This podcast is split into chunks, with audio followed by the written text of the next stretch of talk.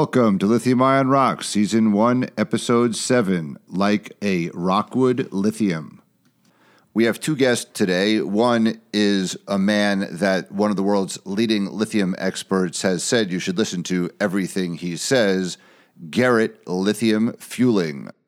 We also have Tim McKenna, a former colleague of Gerrit's, who was the VP of Business Development and Investor and Government Relations at Rockwood before taking a similar role at Lithium X through early last year and has recently joined Piedmont Lithium in that same government and investor and public relations role.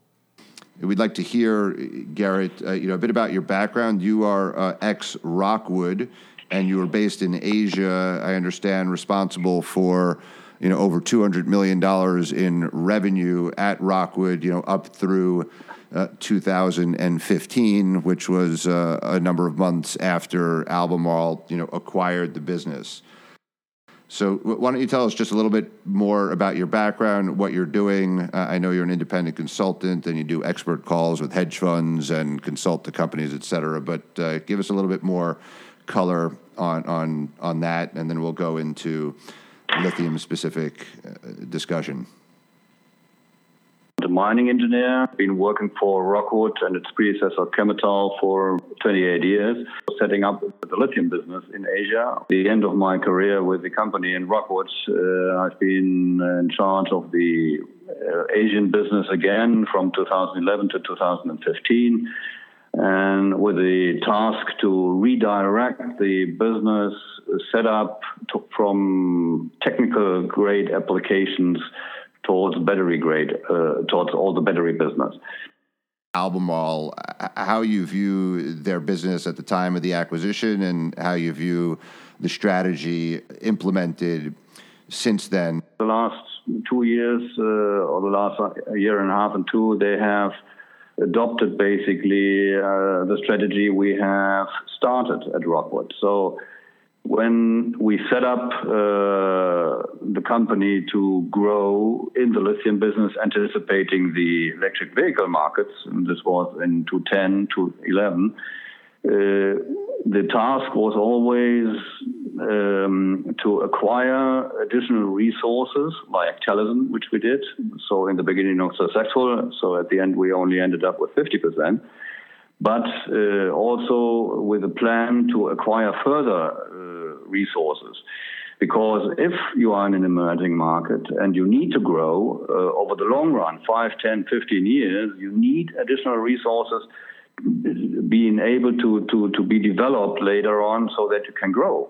And uh, if you only have the Atacama, would have the Atacama or, or just a single uh, mine like, uh, let's say, Pilbara, then you may extend the production in that uh, single mine, but you cannot really grow uh, according to the what the market is doing, so 20, 30 percent per year.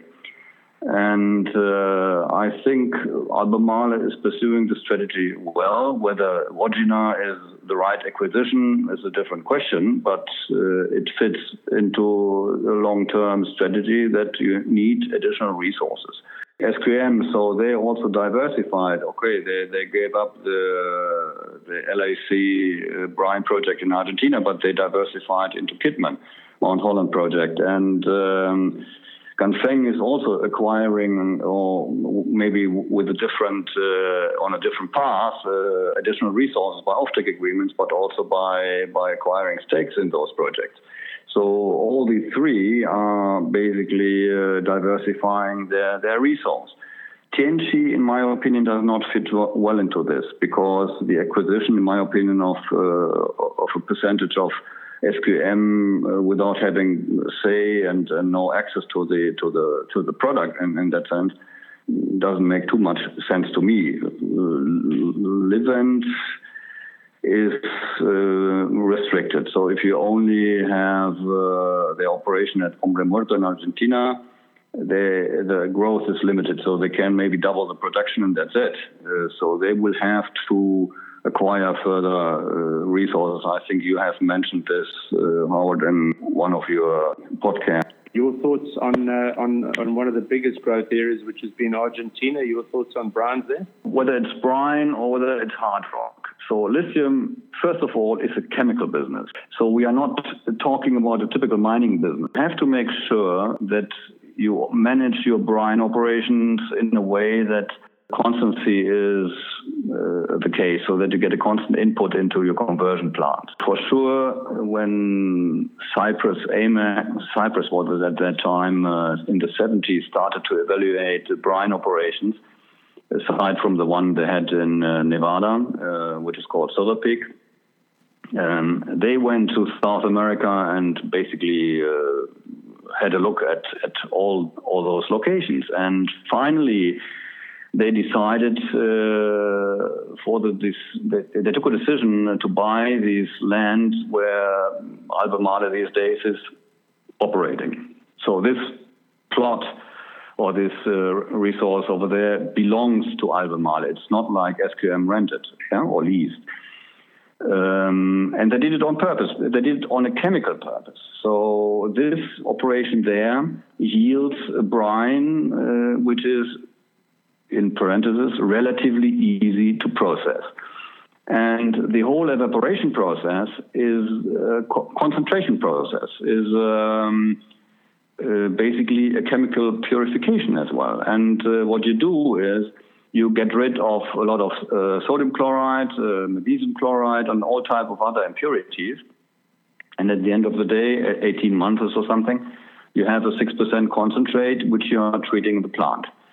In Argentina, due to the altitudes and the weather patterns, you don't reach 6%, maybe 1, 1%. And uh, this means you have uh, less time and uh, yeah, less chances to to get uh, certain impurities out, and you have to do this in a, in the chemical conversion plant. And this can't be if uh, remember uh, maybe these days is not so not so much emphasized anymore. But in the past, in the past years, four, three, four, five years, all these junior miners came up and uh, stipulating, oh, we can do it cheaper than the guys in the Atacama. I mean, this is utter nonsense. Uh, that would mean that the incumbents, be it SQM or, or Foote, uh, Rockwood, uh, now Albemarle, would be idiots and, and wouldn't know what they do. No, that's not that simple. It does not mean that you can't uh, uh, operate in Argentina, but if you want to do it well, and I think their technical prowess is, is well founded. So they they went to Hombre Muerto and did not copy the Atacama technology, but uh, develop a new technology which yields a good product. And they did it on purpose because they knew that you can't uh, paste and copy what, what you do in the Atacama. And if you do this, you will have uh, difficulties in getting a right product. And uh, at the end of the day, uh, Argentina will be more expensive. Um, maybe on the same range, probably depends on, on Salar as you will be with hard rock from spodumene. But okay, the, the cost comparison here depends a bit on whether you are integrated or not in the case of hard rock. So it's not either or, uh, good or bad. It's, yeah, you need Argentina anyway, but uh, they will have a different cost uh, perspective. On the industry cost curve, everybody believes he's uh, on, on the lowest end. We are in an emerging market, and if we think that the market can grow to let's yeah assuming 2030 2035 the market can grow to 1 million or 2 million uh, you need all of these projects to be successful even those which are at the very right of the industry cost curve so having costs of 9 to 10 dollars uh, which is probably the case for lepidolite in China, are more difficult to process. And not only the, the low cost ones, which are moving in the range of four, five, six, seven dollars in operating costs or cash costs. It's not this or that, it's and. I think there has been bit confusion in the past of junior miners pushing too much a story which at the end of the day is not consistent with, uh, with the reality they face. Reason for investing in lithium, I guess, has always been if demand is so high and it exceeds supply growth, then the marginal cost of production will be on the right hand side of the cost curve. And if you can successfully produce on the left hand side, then there's a spectacular EBITDA margin to be earned. I guess the trick is, as you say, is sifting the chaff from the wheat to decide who will fall into that left hand side realistically. Yeah, but if you are on the left-hand side, you that's what we explained our our customers. So when when I remember well when four or five years ago I went for the with the price increases, the first ones we did in 2012 or 2011. No? And customers said your margins are way too high because they saw the published industry cost curves, which put us at I don't know two or three dollars or something, and then the prices went up to six. Oh, too much margin in Korea. You can imagine these guys, no? And I said, yeah, but we need these margins in order to keep developing and financing new investments. Uh, if you don't have these margins, and I think the minimum you need is 20% EBIT margin. I'm not talking EBITDA margin, but EBIT margin. 20% is the minimum you need in order to keep growing. If you don't have these margins, how do you go, how are you going to finance it? By debt. It's nobody's giving you that money. So this was difficult to to explain uh, to, to cathode manufacturers or battery manufacturers at that time. Uh, I think slowly people start to understand that without uh, proper margins, you, you, you won't do this. Uh, of, of course, when you go down the timeline, then the resources with those uh, big high margins, uh, of course, are attractive. Hmm? Because you can really make money. You know? This always considers that finally you reach saturation of the market, and then of course those guys on the left side are making the biggest money. In in Chile, you've got enormous reserves, but production just not marrying that. Can you talk a little bit about uh, the reality between you know the reserves and what's actually possible to produce in, in Chile? SQM can certainly produce the numbers they have published. So technically, 180,000 tons for them is not an issue uh, from the pumping permits. Yeah, so they have. Uh, I don't know, 1,500, 1,700 liters per, per second pumping permits, and uh, this is enough. They would have rearranged the run or reading of, uh, of their ponds, uh, and on top of this, have to build uh, the conversion plant. This is a different story, but the reserve is big, but you, um, the the output uh, you can't uh, increase the pumping rate endlessly because you would dry out the reservoir. Each of these reservoirs, due to the capillary forces, has a certain flow rate, and if you exceed this, you, you dry it, you dry it out, and once it's dry, it's not going to refill again. That is different from hard rock, where you can go and accelerate your, your output. You, know, you, you put another concentrator and um, you make uh, you take off the overburden and then uh, dig a bit faster. This is in brine operations not possible, so there is a limit to that and this is, will be the case also in, in, in, in, Argentina or in Bolivia if Bolivia ever comes to, to production. In addition to this, you have to monitor, this came to the, the freshwater and then the lakes around, so the other things, uh, monitoring wells uh, on, on aquifers so that you don't damage freshwater reservoirs, which are needed by people living there. So this might be less of an issue in, in, in some parts of Argentina. But at the end of the day, they face the same issues in pumping uh, with the like like uh, like in, in, the Atacama. Uh, on top of this, you have to make sure that, and that's going to be interesting if you go to areas where uh, two companies or three companies share or are sitting on the same salt lake or salar. Um, you have to make sure that you don't uh, that you have no no interferences on on each other like in oil like in the oil industry. So you have oil fields here and there, and companies uh, digging from from different uh, sides. Uh, you have to make sure that you don't infringe the other guy's rights. So it's going to be interesting to see whether and how this works on the long run. But there is a limit to this, no? to the maximum output uh, versus the, the the total reservoir in response to your comment that even you know high cost you know nine dollar ten dollar lepidolite projects uh, might need to get built to meet this supply. Uh, I've understood that there's it's not such a steep cost curve uh, anymore. It's more flat, certainly with Chilean royalties, but uh, also you're suggesting Argentine assets are are higher cost. If the world needs all of these projects, it sounds like you're saying they're going to be higher capex than the juniors are saying, and they're probably going to be higher opex, but nevertheless they need to get built. Is that a fair assessment? Yes, okay. it is. It's, it's, a simple math. I mean, if you take the, the potential expansion in Atacama and all the low cost things, you won't end up uh, at the at the numbers you need.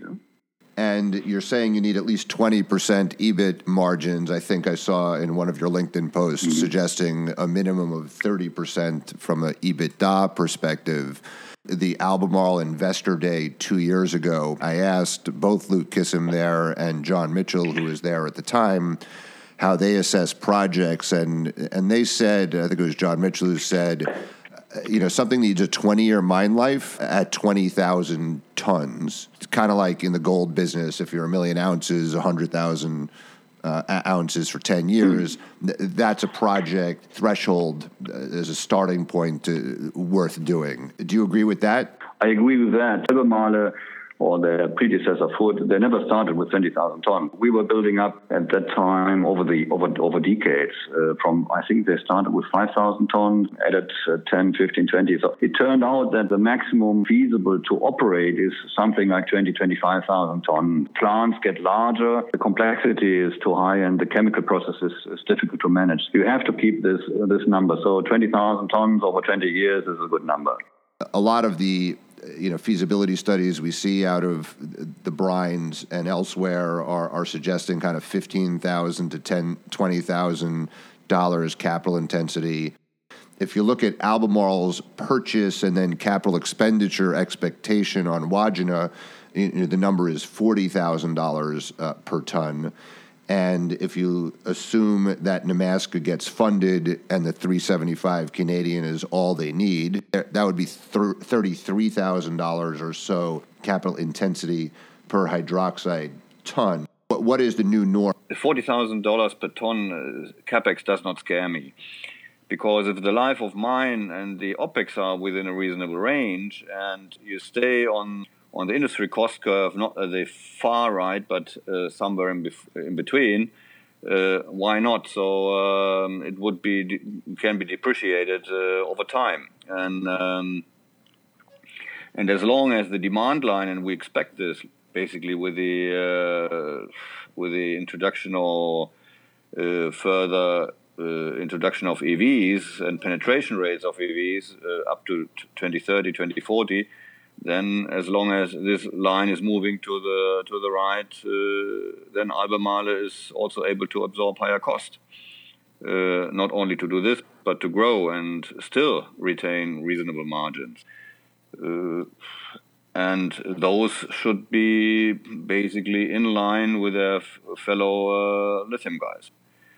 So that's my view on, on, on those things. And as long as you haven't seen any um, uh, evaluation of the, the ore body or an NI 43101 or JORC evaluation or something like this, which so far I think hasn't been published, it's relatively difficult to judge whether this Wodgina uh, investment um, is feasible on the long run. But from the from the potential uh, on what is known so far, it could be. That's right. I don't think we're going to see a uh, JORC or 43101 report because neither Mineral Resources nor Albemarle has to do that as a, a larger company. What I do think, though, is that you do have benchmark costs at Pilgangoora, both Altura mm-hmm. and Pilbara and Mount Marion, and the experience that Mineral Resources has there.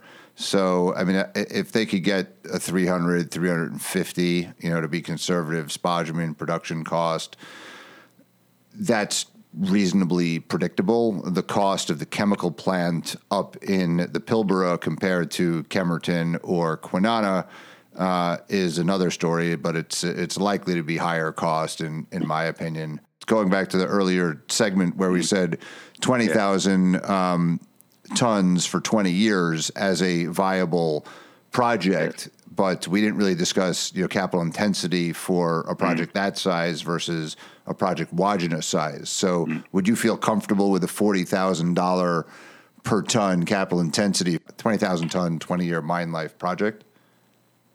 Uh, why not? Uh, so prices will have to be in the range of uh, maybe between twelve and sixteen dollars, and uh, probably it's going to be uh, on the higher side, so on the 15 16 17 dollar range. And in that case, uh, even if you have higher capex and higher opex, you still can retain your, your, your what we said earlier, your EBIT margins or EBITDA margin of uh, 20, 30, 30%, which are required to, to keep uh, investing further.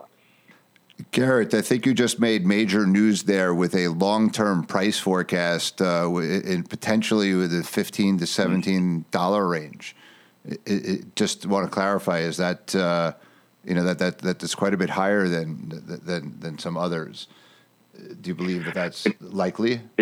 Uh, if you have a range from 12 to 16 and uh, you go on the timeline, you have to phase in step by step higher cost operations, then uh, this range is going to move to, a, to has to move to a, to a higher price. It's not going probably not going to jump unless you have a shortage or a very very tight market.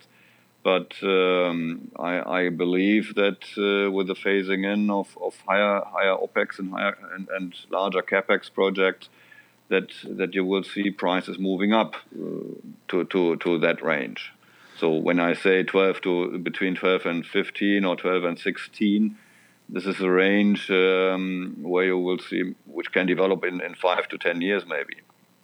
If you're a junior company with a 50 million, 100 million market cap and you're speaking to an investor and they're saying, well, how are you going to finance this 20,000 ton, 20 year mine life project if it's costing you 20 or 25,000 dollars capital intensity per ton? Investors need to kind of understand uh, the world needs these tons. It's going to be higher cost, uh, capex, higher opex potentially, but nevertheless, it's still going to be a very economic project, and they, they should be one funding them and two pricing uh, the the equity in the market at an appropriate valuation to get it funded?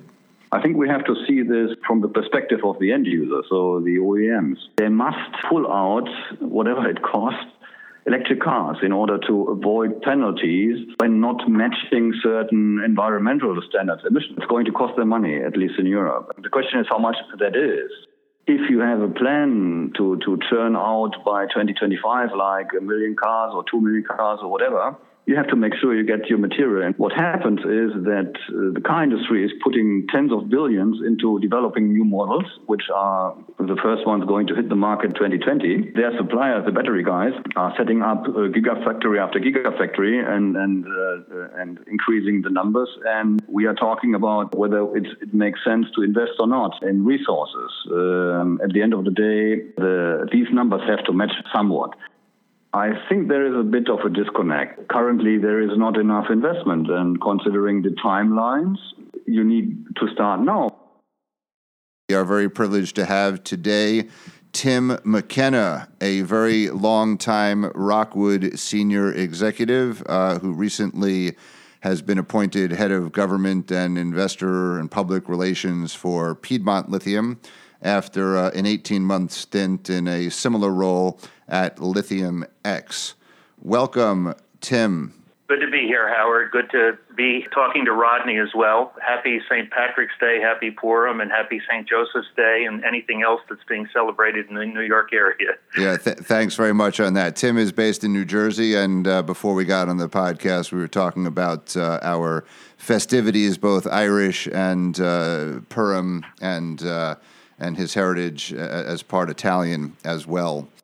Albemarle is the biggest lithium company in the world. Uh, why don't you just talk about your your background there, the history, uh, when it was Rockwood, when it was owned by KKR, their foray from Chile and then into Greenbushes in Australia, and uh, we'll start with that and and continue onwards from there. Uh, Rockwood was started around, I think, 2002 by KKR. KKR bought the specialty chemicals business of, I think it was Degussa at the time. In 2004, KKR and and Seifi Ghasemi, uh, who was running Rockwood at the time and ran it all through its successful run, and then the uh, company called Chemetall, which Chemetall was two pieces: lithium, the largest lithium operation in the world, and uh, a surface treatment chemicals business. To Seifi's credit, he understood how valuable the lithium business could be. It was fairly obvious just look, from looking at the profit margins that they made. Uh, they had a real lock on the business. Rockwood bought the the business in 2000, I think it was 2004, for about two billion euros, and significantly increased their revenue from about 1 billion to 3 billion and then proceeded to go public. Well, in the middle of 2005 that's when they began uh, i was with the forest products industry for 25 years prior to that but that's when they began uh, interviewing me and shortly after the, the public offering that's how i joined. So you were there from 2005 uh, IPO time until around 2015 when they sold right, to about 10 years about about 10 years I've heard fantastic things about Seifi Ghasemi, and uh, he ended up selling at a very high multiple, 14.4 times EBITDA, EBITDA trailing 12 months, to Luke Kissam and Albemarle. Some people said that uh, Albemarle overpaid for that acquisition at the time, and Albemarle's stock fell for you know about a year or so after that. And, and actually, you you were the one who told me that actually the the Rockwood IPO fell um, in 2005 or so. So it took a little while for it to get its feet. But from 20, 2005 to 2015, Rockwood was a very good investment. Um, no, it was. I mean, we, we went to, we went public at 20. Uh, we dropped pretty precipitously to 2007 to, to 17, excuse me. But then we started to pull back. We pulled back. We pulled back very strongly until 2009. You know, the the meltdown period and then uh, and then came back strongly after that. Albemarle uh, had tried around as lithium started to get a lot of attention around I'd say 2013 or so. Albemarle was announcing that it was going to try to extract uh, lithium from some of the brines it used for its bromine operation, and you know it it, it, was it was not a successful effort as far as I understand, and that's when uh, uh, Albemarle and Rockwood started to talk. Interesting. So Albemarle tried to get in the lithium business through their Magnolia project in Arkansas. Decided it was too difficult, but then proceeded to make a $6.2 billion acquisition of Rockwood, which was at a price of about $85, four times higher than the $20 IPO. And that deal was half cash from Albemarle and half shares. So if you were a shareholder, took your cash and then held on to your Albemarle shares, which was trading at about you know seventy dollars at the time, you know for three and a half years to February of last year, you would have doubled your money. So overall, uh, a, a, good move for anyone involved in the lithium space, both on the Rockwood and Albemarle side. I've been on the record uh, as being an advocate for Albemarle and, and thinking that those who are uh, saying mineral resources might be too you know an expensive acquisition, just pointing back to uh, what they were saying on Rockwood. So uh, um, I'm optimistic about that. When Rockwood bought uh, the lithium business, we immediately began focusing on promoting the lithium business as the best invest as a tremendous investment in getting people to understand long term. Because we, at the time Rockwood went public, it had a collection of something like seven uh, unrelated specialty chemical businesses, and it was Seifi's plan to to expand lithium and expand one or two of the others and divest of the others, which he which he did over time. By the time he sold uh, Rockwood to Albemarle, it only consisted of two businesses: surface treatment chemicals and lithium, which had which had expanded dramatically. Um, at the time, we were in the you know early in the 2000s, and uh, when we were in our in our the heart of the business, you know, we had the lowest cost lithium operation in the world in the uh, Salar de Atacama, but we understood that we needed more over time. Uh, you know, at the, the, the uh, for the entire time that we were at Rockwood, with the exception of the you know 2009 global financial meltdown, um, we were we were not quite short of lithium, but had just enough to supply all our customers. And our uh, perspective was always that, you know, we didn't want to play the spot market. We wanted to be the reliable supplier. And we, we were working with the uh, Chilean government over time to try to expand our access to lithium. And, and, you know, a big part of my job, besides talking to investors, was to try to try to build up better relations. We thought about possibly reopening the Kings Mountain mine, which Albemarle now owns. We, we got to the point where we knew we could re- rely on our uh, brine-based lithium operations.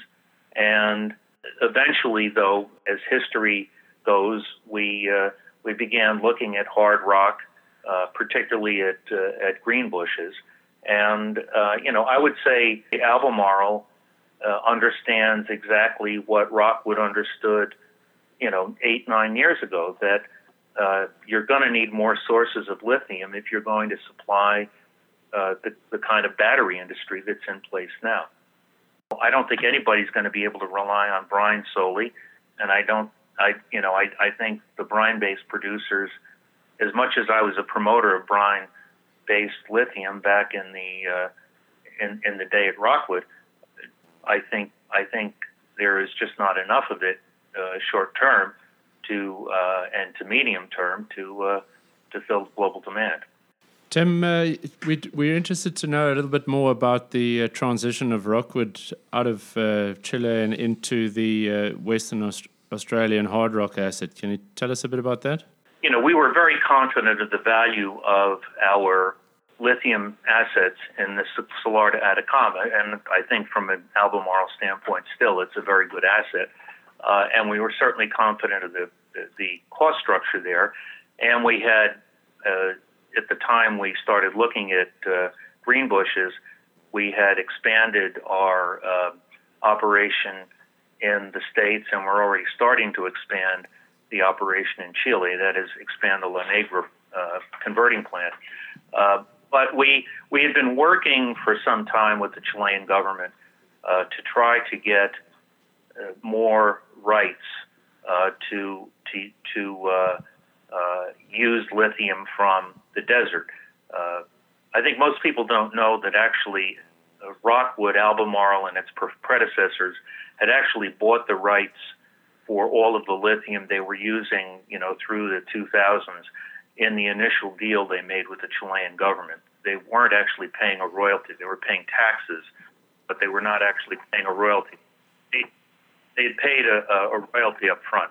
Anyway, we th- those those uh, uh, discussions with the government stalled for political reasons. We were into a it, the government was into a very difficult election, which is worth exploring on another podcast. But uh, it was a very difficult election and time, and so uh, Seifi, who's if nothing, and frankly is one of the better strategists started to look at Greenbushes and understood that the um, the a, a, principal holder of Greenbushes stock, uh, Talison stock, was interested in selling. So, you know, to, to, to make a long story short, we ended up making a bid for Talison.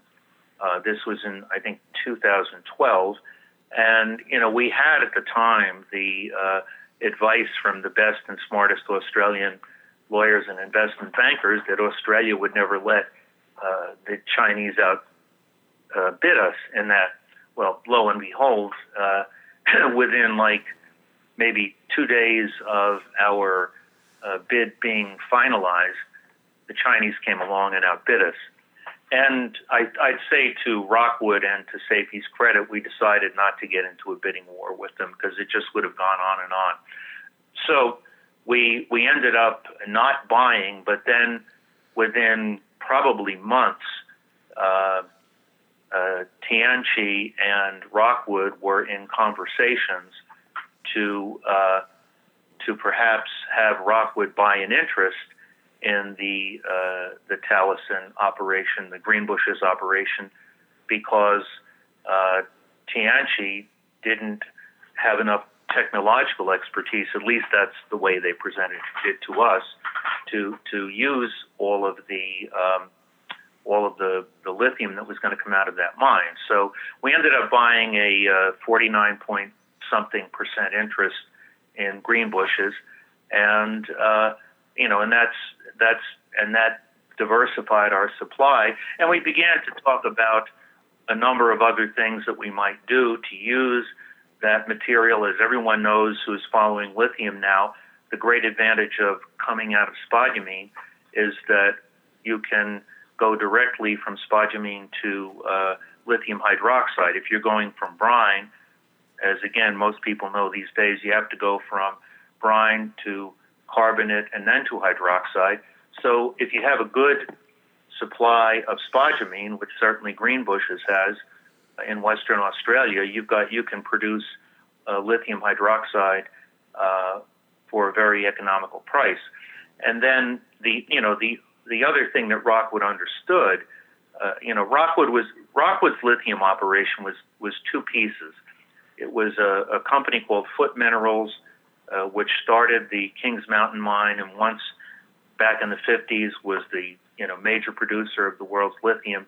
And then it was a company called Chemetall, which ultimately became the name of the business, which was a a processor of lithium, and frankly wrote the book. Uh, on uh, how to you know how to process lithium, what to do with it. They I, I have a, still have a copy of that little book which they used to sell to people, but uh, they certainly understood at the time.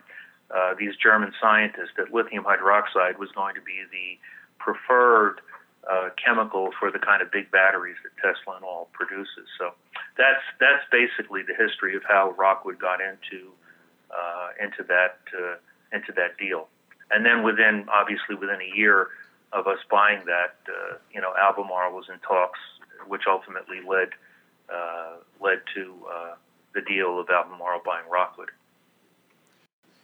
And then, if we uh, shift across to uh, to the states, uh, can you speak a little about Silver Peak, some of the other operations? You know, in 2009, the Obama administration comes along with uh, the what they called the American Relief and Recovery Act, something like that, which included a lot of support for supposedly shovel-ready projects uh, to try to kickstart the economy. And one of those uh, of those grants was money for uh, alternative energy projects, basically, or alternative energy materials. And so we applied. Rockwood applied for a grant uh, to uh, to basically redo the the wells in Silver Peak, as well as build a, a, a renewed lithium hydroxide plant in uh, Kings Mountain. And uh, you know we were very successful. We got a uh, $28 million grant. It was a matching grant. You had to spend an equal amount. We redid the pond system and wells in Silver Peak, and then built what's now, uh, you know, a very good lithium hydroxide plant in Kings Mountain. We're looking at, uh, you know, chatting across uh, to the various participants in the industry, and the consensus continues to be that there is a lack of investment in lithium, in lithium, you know, upstream and and downstream, and that the OEMs for all the targets and the expectations that they're having, they're not going to be reached. So you deal quite a bit in government relations. It would be good to get an idea of how seriously you know Capitol Hill is looking at this. You know the thoughts on on safe and uh, and whether or not you know the necessary changes are going to be made in order to achieve uh, all these grand targets that have been put out there in the sort of mid 2000s, let's say 2007 time period, we were doing our best to educate legislators about what lithium actually was and what the potential was for electric vehicles. and we had gotten very active in an organization called Securing America's Future Energy, which is still riding very strong in Washington. It's probably the lead advocacy group in Washington that advocates for secure, reliable, affordable, clean supplies of energy. Um, and it, you know, it, it takes the position that, you know, we fight wars around the world uh, and get into all sorts of trouble just to keep the oil flowing. And, you know, we need to look, and I mean, I believe this as a citizen, we need to look long term at, you know, how are we going to supply energy for all of the things we use? And one very simple way to reduce the use of petroleum products and, and use energy more efficiently is to go to electric vehicles. And I think it's it's becoming evident with what the auto industry is doing, what Tesla has done, what Audi is doing, BMW, and so on and so on. That uh, that the the industry is going to going to slowly but surely gravitate to more electric drive technology. And this is this is not really as much a clean air thing as it's just it takes you know something like one sixth the energy to, to move a car by electricity as it does to move with an internal combustion engine. So we have been heavily involved in that kind of advocacy, as long as, as and really giving the same message to the investment community. And in, in today's you know modern times, we've got uh, Simon Moores from Benchmark Minerals testifying in front of Senate committees, etc. Is do you think uh, that uh, that the powers that be are going to listen and realize uh, the uh, the position they're in regarding you know battery, you know energy vehicle battery metals? Well, I think I think they are starting to understand. I mean, certainly the hearing that you refer to, where Simon Moores uh, spoke before the Energy and Natural Resources Committee. Uh, first of all, that committee is one of the few functioning, well functioning committees in Washington uh, with a good bar- bipartisan group of people. The senior uh, member uh, is uh, Lisa Murkowski of Alaska, who, of course, is a friend to the petroleum industry, but actually a very independent woman. Uh, it's it, you know people need to remember that uh, a very right of center candidate knocked her out of the nomination in the last time she ran for office and she ran as an independent and still managed to win. Uh, Joe Manchin, the uh, Democrat from West Virginia, is the uh, ranking minority member on the committee, and and they they are you know they are very very focused on real energy issues because they represent energy states. They're starting to understand, and in my discussions with various legislators who represent North Carolina, they understand there is a real opportunity here and and certainly the legislators who represent the southeast as well as the Midwest understand that the auto industry, a crucial point where it really it needs to maintain its competitiveness. I've been talking with people in the State Department on China policy who understand that if the United States does not start to get more active in this area, you know, China, which has been buying up as much lithium as it possibly can, you know, will control that supply, and critically uh, threatens to control the supply chain, which I think is the real, real uh, issue here for the Americans.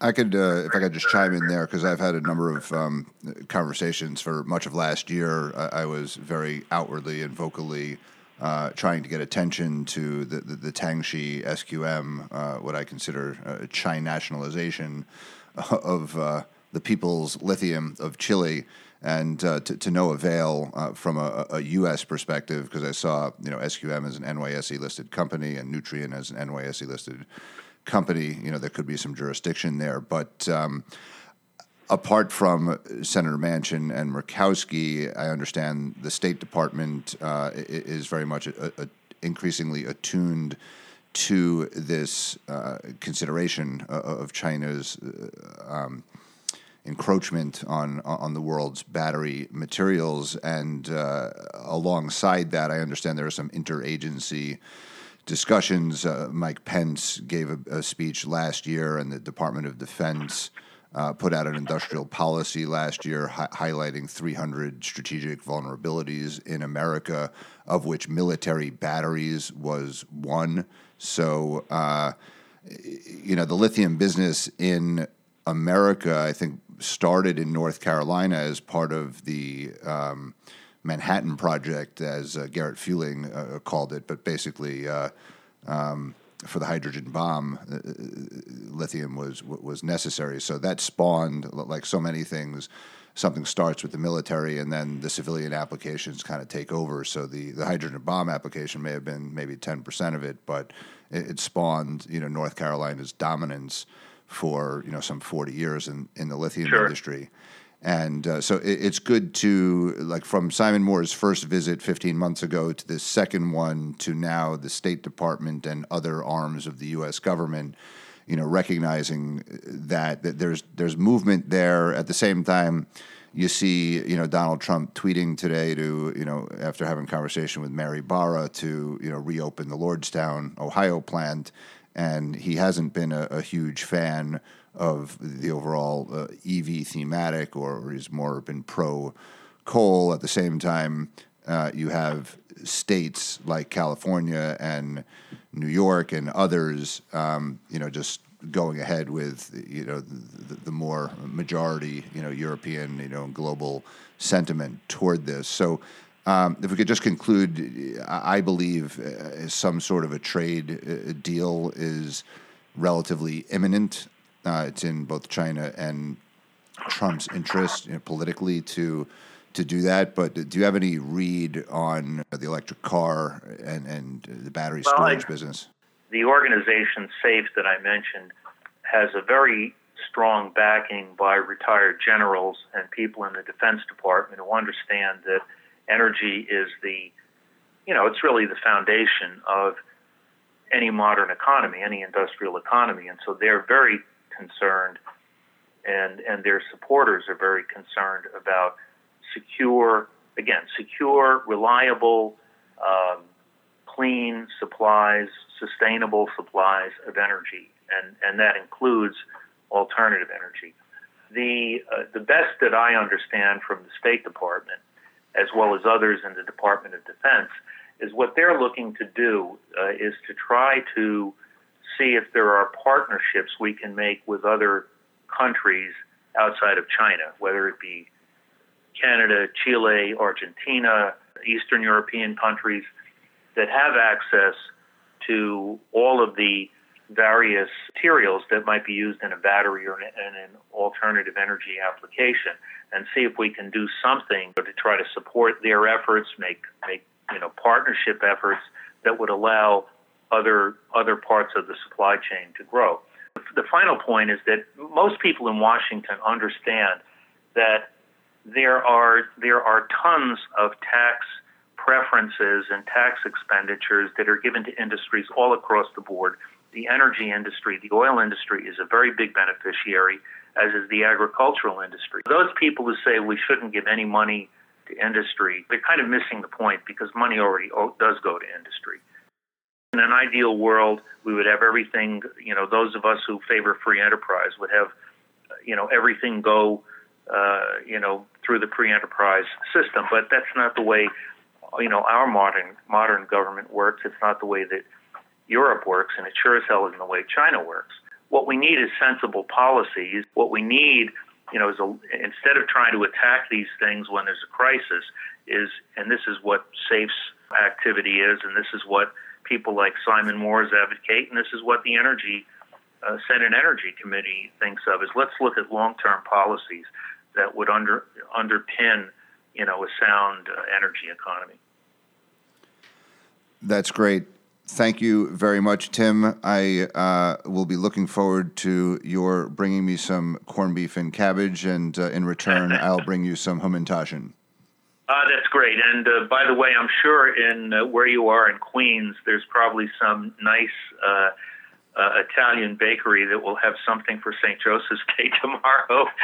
so uh, they they have terrific pastry. If you're in good shape, uh, your waistline can handle handle them. Uh, they, they, certainly do. One of my favorite lines in one of the Godfather movies was uh, after one of their hits. Uh, I forget which one. Who said like, "Don't forget the cannolis in the car." Yeah, it was. It was it, it, the famous line is, "Leave the gun, take the cannolis."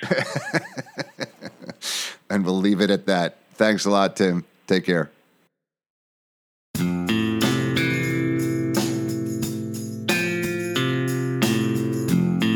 Lithium Ion Rocks, Lithium Ion Bull, and through our respective LinkedIn and Twitter posts, Rodney and I may share with our audience some rationale for a stock for which we have conviction to own or not to own. If you agree or disagree with and act on or against the rationale of anything said or written in this or any other lithium ion rocks or lithium ion bull, that's your free choice. But to be clear, what you are listening to or reading is not investment advice and may not be unbiased It should not be construed as an investment recommendation to buy or sell any security. Rodney and I are not registered investment advisors nor broker dealers. Please visit libull.com for further disclaimers.